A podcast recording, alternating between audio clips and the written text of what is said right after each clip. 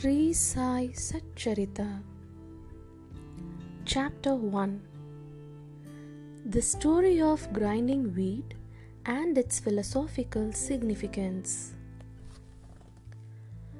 According to the ancient and revered custom, Hemat Pant begins the work Sri Sai Satcharita with various salutations. First, he makes obeisance to the god Ganesh to remove all obstacles and make the work a success and says that Sri Sai is God Ganesh himself. Then to goddess Saraswati to inspire him to write the work and says that Sri Sai is one with this goddess and that he is himself singing his own life. Then to the gods Brahma, Vishnu, and Shankar. The creating, preserving, and destroying deities respectively, and says that Sainath is one with them, and he, the great teacher, will carry us across the river of worldly existence. Then, to his tutelary deity, Narayan Adinath, who manifested himself in Konkan, the land reclaimed by Parashurama from the sea, and to the Adi Purush of the family. Then to Bharadwaj Muni, into whose Gotra he was born, and also to various rishis Yajnavalkya, Bhrigu, pra- Parashar, Narad, Vedavyas, Sanak, Sanandan Sanat Kumar Shuka Shaunak Vishwamitra Vashishtha Valmiki Vamadev Jaimini Vaishampayan Navayogindra etcetera and also modern saints such as Nivritti Dnyanadev Sopan मुक्ताभाई Janardan Eknath Namdev Tukaram, Kanha, and Narahari, etc. Then to his grandfather Sadashiv, father Raghunath, his mother who left him in his infancy, to his paternal aunt who brought him up, and to his loving elder brother. Then to the readers and praise to them to give their whole and undivided attention to his work. And lastly, to his Guru Sri Sainath, an incarnation of Sri Dattatreya, who is his sole refuge and who will make him realize that Brahma is the reality and the world an illusion. And incidentally, to all begins in whom the Lord God dwells. After describing in brief the various modes of devotion according to Parashar, Vyasa, and Shandilya, etc., the author goes on to relate the following story. It was sometime after 1910 that I went one fine morning to the masjid in Shirdi to have darshan of Sai Baba.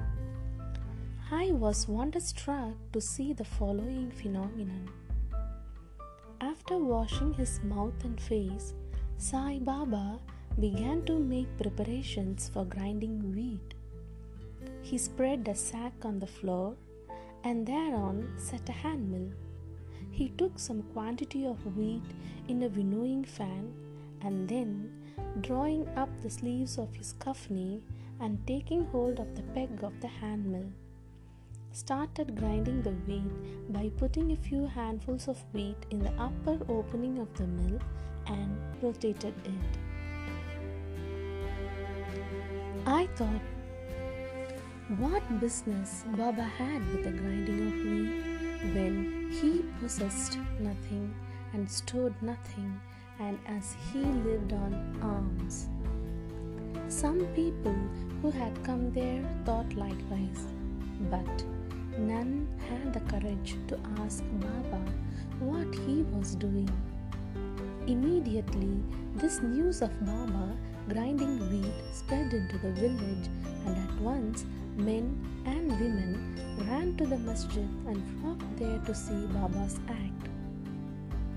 Four bold women from the crowd forced their way up and pushing Baba aside, forcibly took the peg or handle into their hands and singing Baba's Leelas started grinding. At first, Baba was enraged, but on seeing the women's love and devotion, he was much pleased and began to smile. While they were grinding, they began to think that Baba had no house, no property, no children, none to look after, and he lived on alms. And therefore, he did not require any wheat flour for making bread or roti. What will he do with this large quantity of flour? Perhaps, as Baba is very kind, he will distribute the flour amongst us. Thinking in this way, and while singing, they finished the grinding, and after putting the hand mill aside, they divided the flour into four portions and began to remove them by taking one portion per head.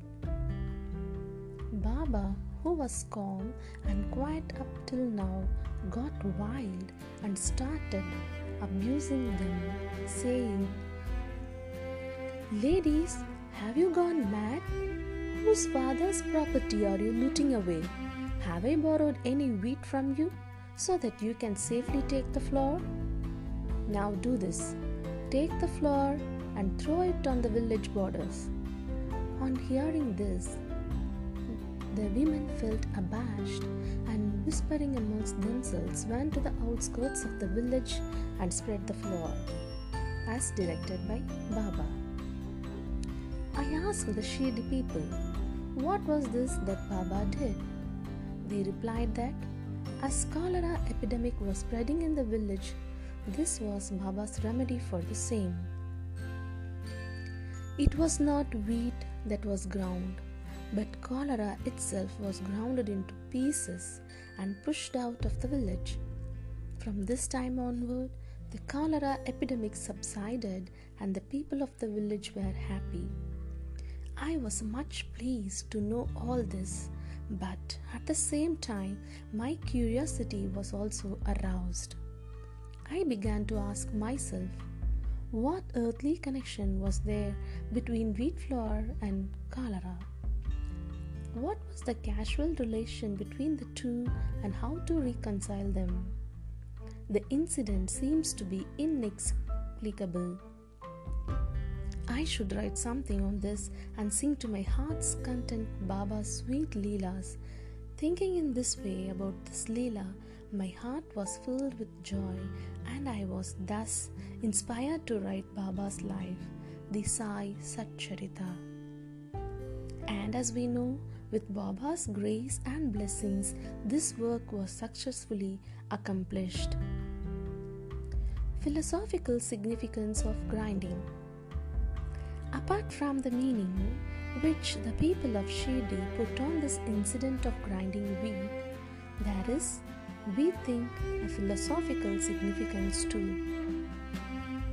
Baba lived in Shirdi for about 60 years and during this long period, he did the business of grinding almost every day.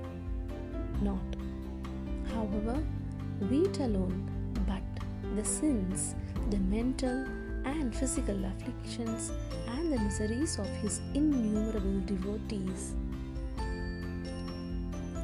The two stones of his mill consisted of karma and bhakti the former being the lower one and the latter the upper one. The handle with which Baba worked the mill consisted of dhyan.